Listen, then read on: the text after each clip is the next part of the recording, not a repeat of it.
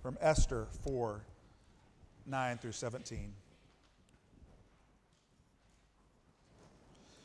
And Hathach went and told Esther what Mordecai had said, and then Esther spoke to Hathach and commanded him to go to Mordecai and say, "All the king's servants and the people of the king's province know that if any man or woman goes to the king inside the inner court without being called, there is but one law to be put to death, except the one to whom the king holds out the golden scepter so that he may live.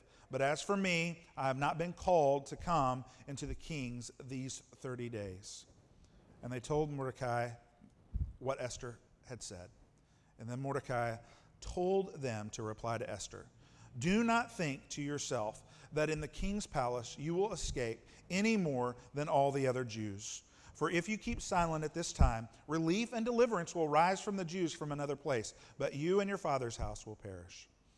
And you, who knows whether you have not come to the kingdom for such a time as this."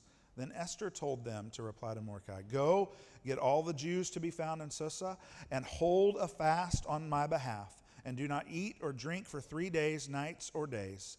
And I, my young women, will also fast as you do. Then I will go to the king, though it is against the law, and if I perish, I perish." Mordecai then went away and did everything that Esther had ordered him. This is the word of the Lord. Thanks be to God. You may be seated. So we're continuing on in a sermon series about broken people. And this one is entitled, Fearfully Broken. So what I want to first say about this amazing book in Esther is this. As I continued to study the life of Esther, as I continued to look at this book, I realized there's a lot here. And I would say on Tuesday of this week, I had about an hour and a half sermon. I mean, it was long and big. So are you strapped in and ready to go? No.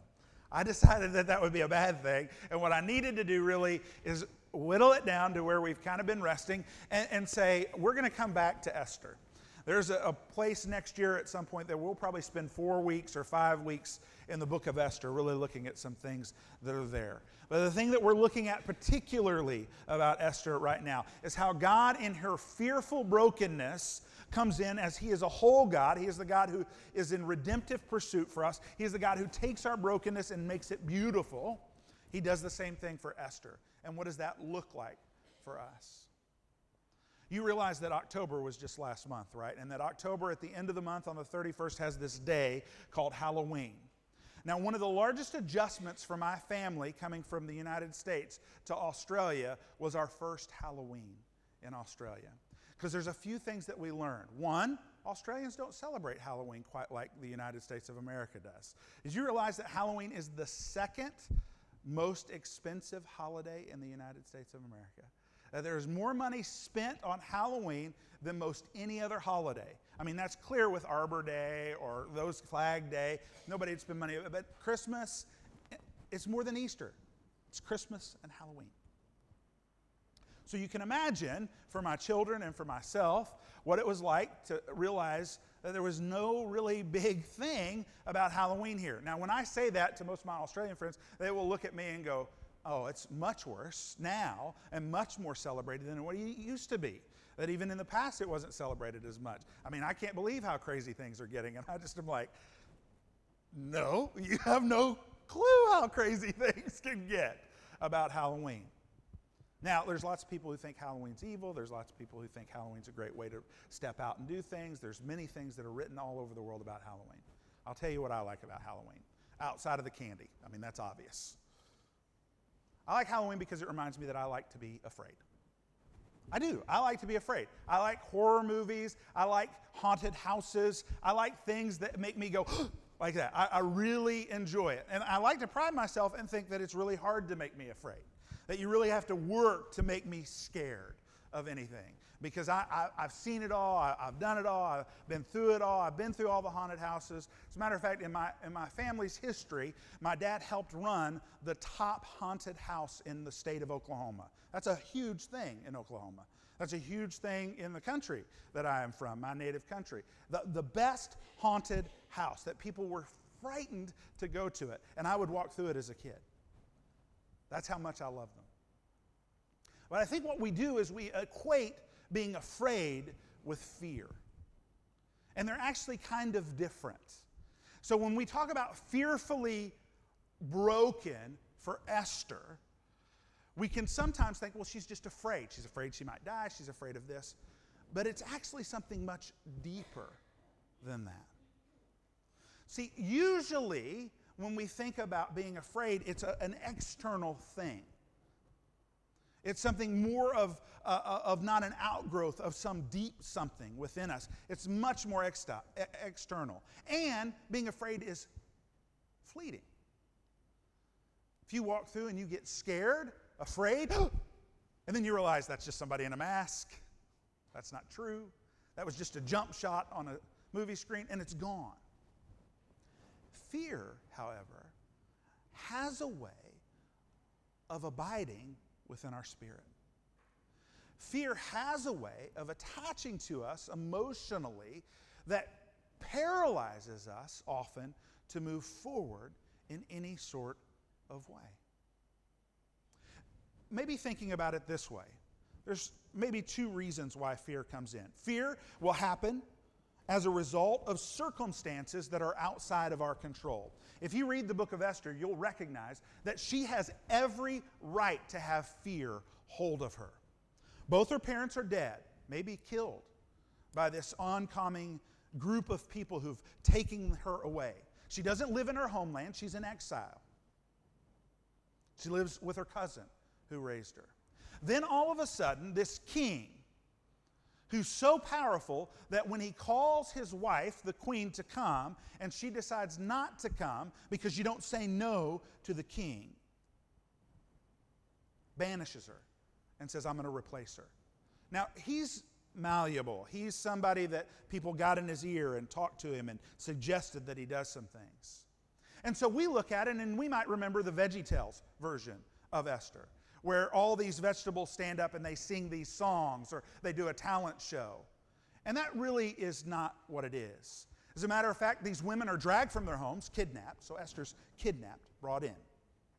And then she's there and she's given all the good food and all the things to pretty her up, to make her look good for the king. And then one by one, all these women are taken for their nightly audition. That's a euphemism. They go in, and the king has his way with them, rapes them. Then he decides whether or not he likes them or not. So when we say Esther shouldn't be fearful, that's not true. When we say Esther, how can you be fearfully broken? Well, we need to recognize Esther's life, there were circumstances outside of her control that crushed her. There were people in power who abused her. So that's one way that fear comes in. And many of you here today have had that happen. Many of you have been in circumstances that were far outside of your control, that have taken resident within your heart, and fear of those things have paralyzed you in a way. And let's just acknowledge there's no simple way around it. That fear is part of who you are now. And that's the beautiful reminder that we see in Esther, is that God takes our brokenness, these things that are put upon us sometimes by forces outside of our control, and he doesn't take them away, but he renews them and can make them beautiful. But we want to say they're still painful. Don't think that Esther, through this book, ever got over the pain and the loss and the fear. The second way that fear maybe hits some of us or comes into our lives is it's a product or result of circumstances that are within our control. These unknown consequences that are out there that we think about, well, if I do that, or if I make this decision, or if I change this about my life, I'm not sure what's going to happen. And those consequences that we're not sure about move from being fearful, those things that are just sort of external that we go, oh yeah, but I'll go ahead and get over it. You know, kind of like the first time when you got into a car to drive and you were like, oh, what if I run into something? What if my dad screams at me while he's teaching me how to drive? But you're like, but if I get my license and I'm able to drive, it's freedom and I don't have to listen to him yell anymore. Yes, I'm driving. And it goes away, right? It's being afraid. Sometimes fear takes residence in our heart because we're so concerned about the consequences that are unknown to us. We look at them and we go, we can't possibly figure out how people will react to us, what could or might happen to me, the things that could befall my family or me. So I'm not going to do it. And it paralyzes us. Perhaps right now in your mind you're thinking through some things that you've thought, I've wanted to do something, but I just felt like I couldn't do it because I was so fearful of the way people would think about me. I had fear. It wasn't able to just sort of brush off. It was one of those things that took resident within me and attached to my spirit. That's Esther. Esther had fear, and rightfully so.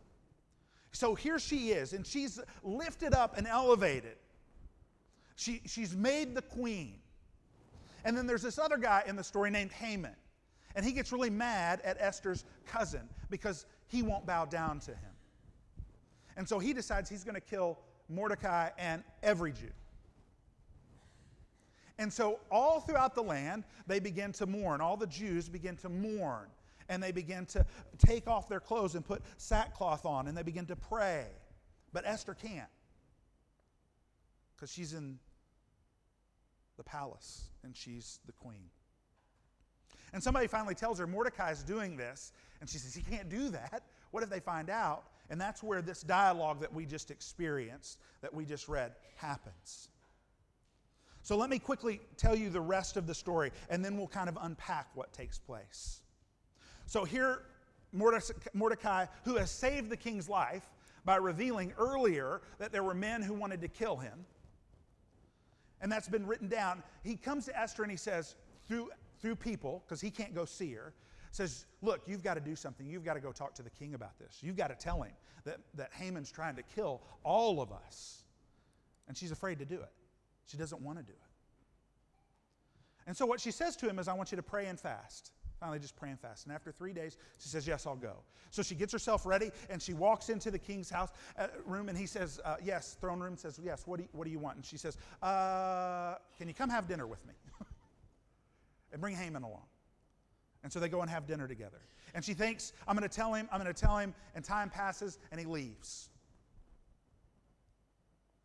And she says, look, can you come tomorrow? Can you come tomorrow? Yes, we'll come tomorrow.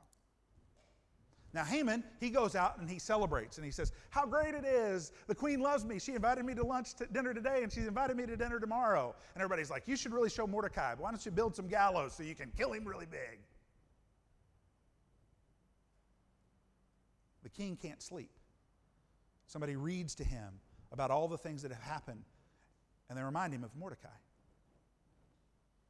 So he wakes up in the morning. Haman's there. He's ready to say, hey, king, let me kill Mordecai. And he goes, hey, Haman, I want you to go get Mordecai, and I want you to have him ride your horse, and I want you to take him all through the city so that people can celebrate him because he saved my life.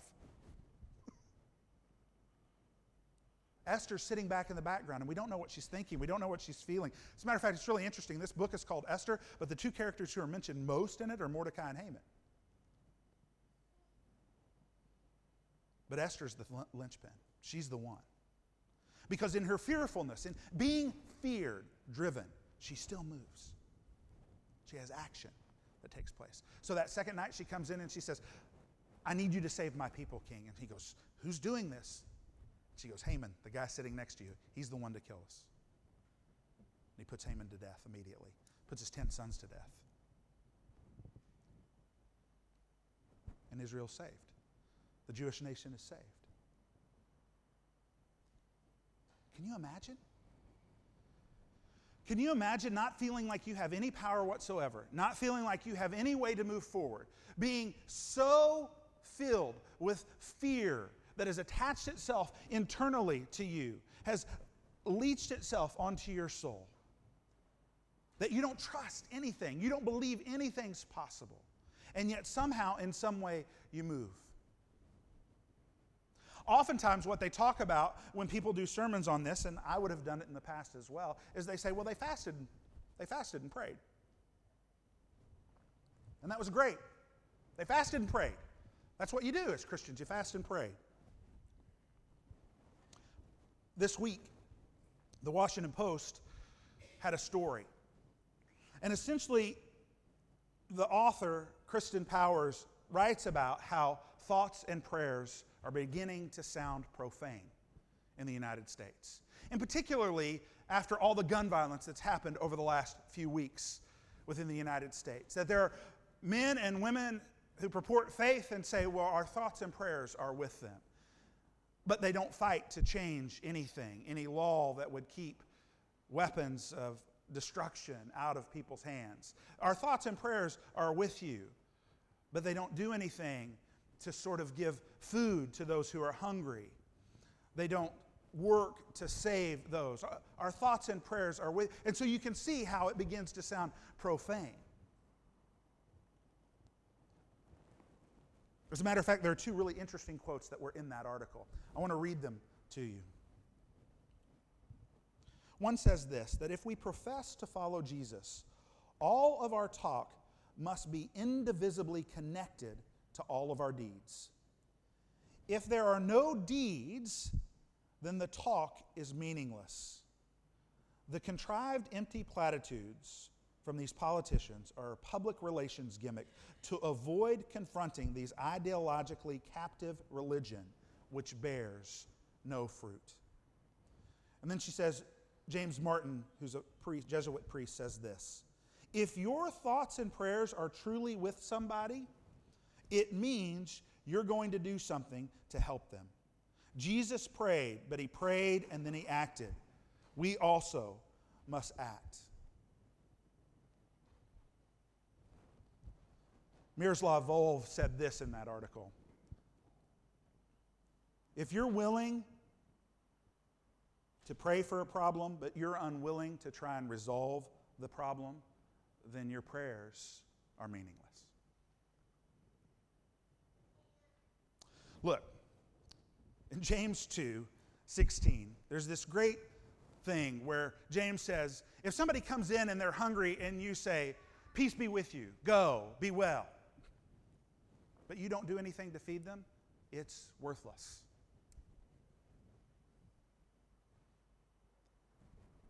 In our lives, there are things that come into our hearts, directed by God, that we hold on to and we see and we recognize and we say, I need to pray for that. But we should then move and say, what's the next step? What's the action that needs to take place? That's why we're having Love Makes a Way here on Tuesday night, honestly. Because we can just not pray about it just anymore. We have to actually figure out what we need to do. Maybe you're here and you're thinking, there's other things that I've just been praying about, but I've seen my neighbor and they've been hurting and they've been broken and they've been sick, and I've told them over and over again, I'm going to pray for you. Let me just say, you need to go next door and bring them a meal or check on them. Prayers are not ineffective. Listen, prayers are the things that align us with what God is doing already. Prayers are the things that are going to change our mind. Prayers are the things in our calling out, in our sort of despair even, to say, I don't understand this. That God comes in His mighty, loving steadfastness and adjusts our hearts to step into the place that He is moving already. And so Esther says, pray and fast. But then she acts. Maybe it's not about care for other people. Maybe that's not the fear that you have that resides within you. Because you do that. You're active in people's lives. You pursue it. But maybe the fear that's in your life is the consequence of joining with other people. I think sadly in our lives, we label too quickly. And we say, that's not, I like that person, but that's not somebody I could join with. Maybe the consequence is that people are going to see you and they're going to go, wow, you hang out with that type of person? I'm not sure I can be your friend anymore. And it works both ways. If we think of our lives as a family, there are people within our family that have hurt us, that we don't want to be near anymore. And sometimes that's good. We shouldn't be around certain people that have hurt us. But I would say a lot of the time, it's just because of a disagreement over something that's not trivial, but it's not something that should separate us as family. Just because someone might hold a different political view than me, but they still believe that Jesus is Jesus, that God is God, doesn't mean I get to pull away from them. If anything, it means I need to engage more. And I would hope the same for them if they have a different political view than me. If I have a different way of raising my children, and somebody else has a different way of raising their children, and we go, yeah, but you do this kind of way, and I do this kind of way, and so that should separate us. No. No. Because we're family. And so we move together. I think that's one of the coolest things that's going to happen in Advent, and in particularly on Christmas Day. Did you realize we're going to gather together? Church Frio is going to be here, and on Christmas Day, Freedom City, another church within Fremantle, is going to come and join us on Christmas Day. We're all going to be together in one big group. All of us kind of have a different expression of faith. All of us have different ways in which we're doing things, but that's okay. There's even probably disagreements. And it's fear that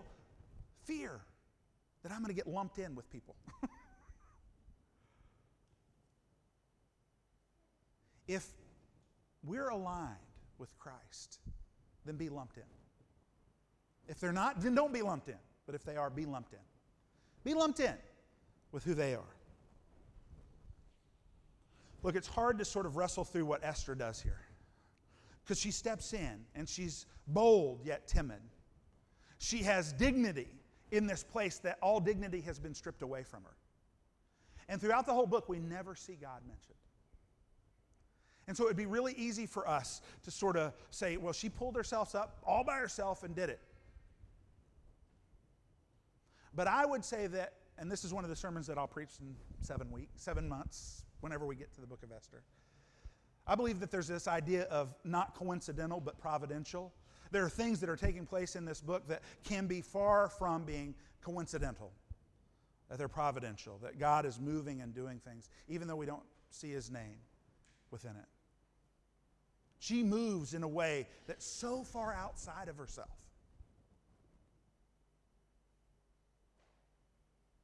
We can do the same. But here's the beautiful thing about it. It really wasn't. It really wasn't far outside of herself. Ephesians 2:10 says this. Right after Paul has laid out this great theological thing that says you're saved by grace. It's nothing that you can do that'll save you. That Christ is God's full explanation, full revelation, and full pursuit. That he has brought you into wholeness. He has saved you. Then it says this. That you're created for good works before the foundation of the world that God has laid out for you to do in Christ Jesus. You see, she wasn't moving really outside of herself. She was moving completely inside of herself because Christ moved in and through her to do those things. It was something that before the foundation of the world, God had designed for her to do.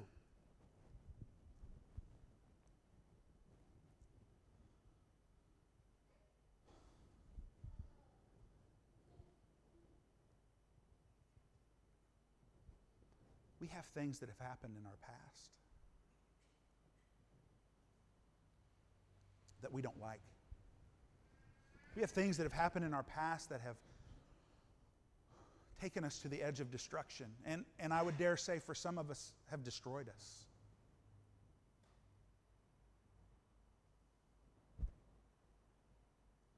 This is not a simple platitude. This is not a simple thing to say. But God changes it.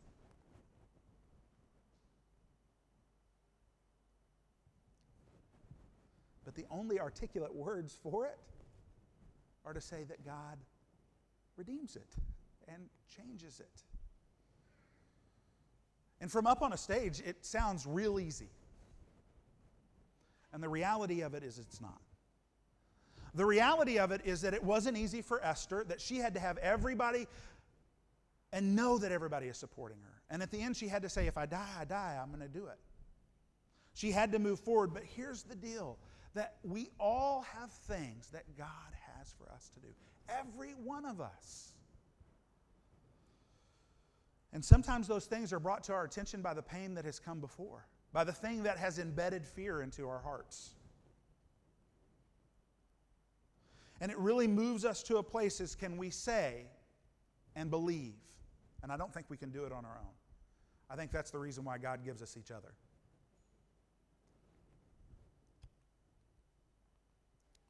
I will have fear, but I will do. I will have fear, but I will be redeemed and step into it. For God has created you for such a time as this. For such a time as this. Imagine what happens when we live our lives believing completely that for such a time as this, you've been made. Our brokenness is made whole and made beautiful to God. Let's pray. Father, it is hard to understand, oftentimes, the mess that we live in, the mess that has been put on us, and the mess that we create for ourselves. And so we ask that you will help us in that. And Lord, we just pray that you will receive glory and honor, that these words will be your words, and that if they are not your words, that they will fall away, but if they are your words, that they will take deep root in our hearts. It's in your name we pray, Jesus. Amen. Would you please stand up as we sing some more songs together in worship?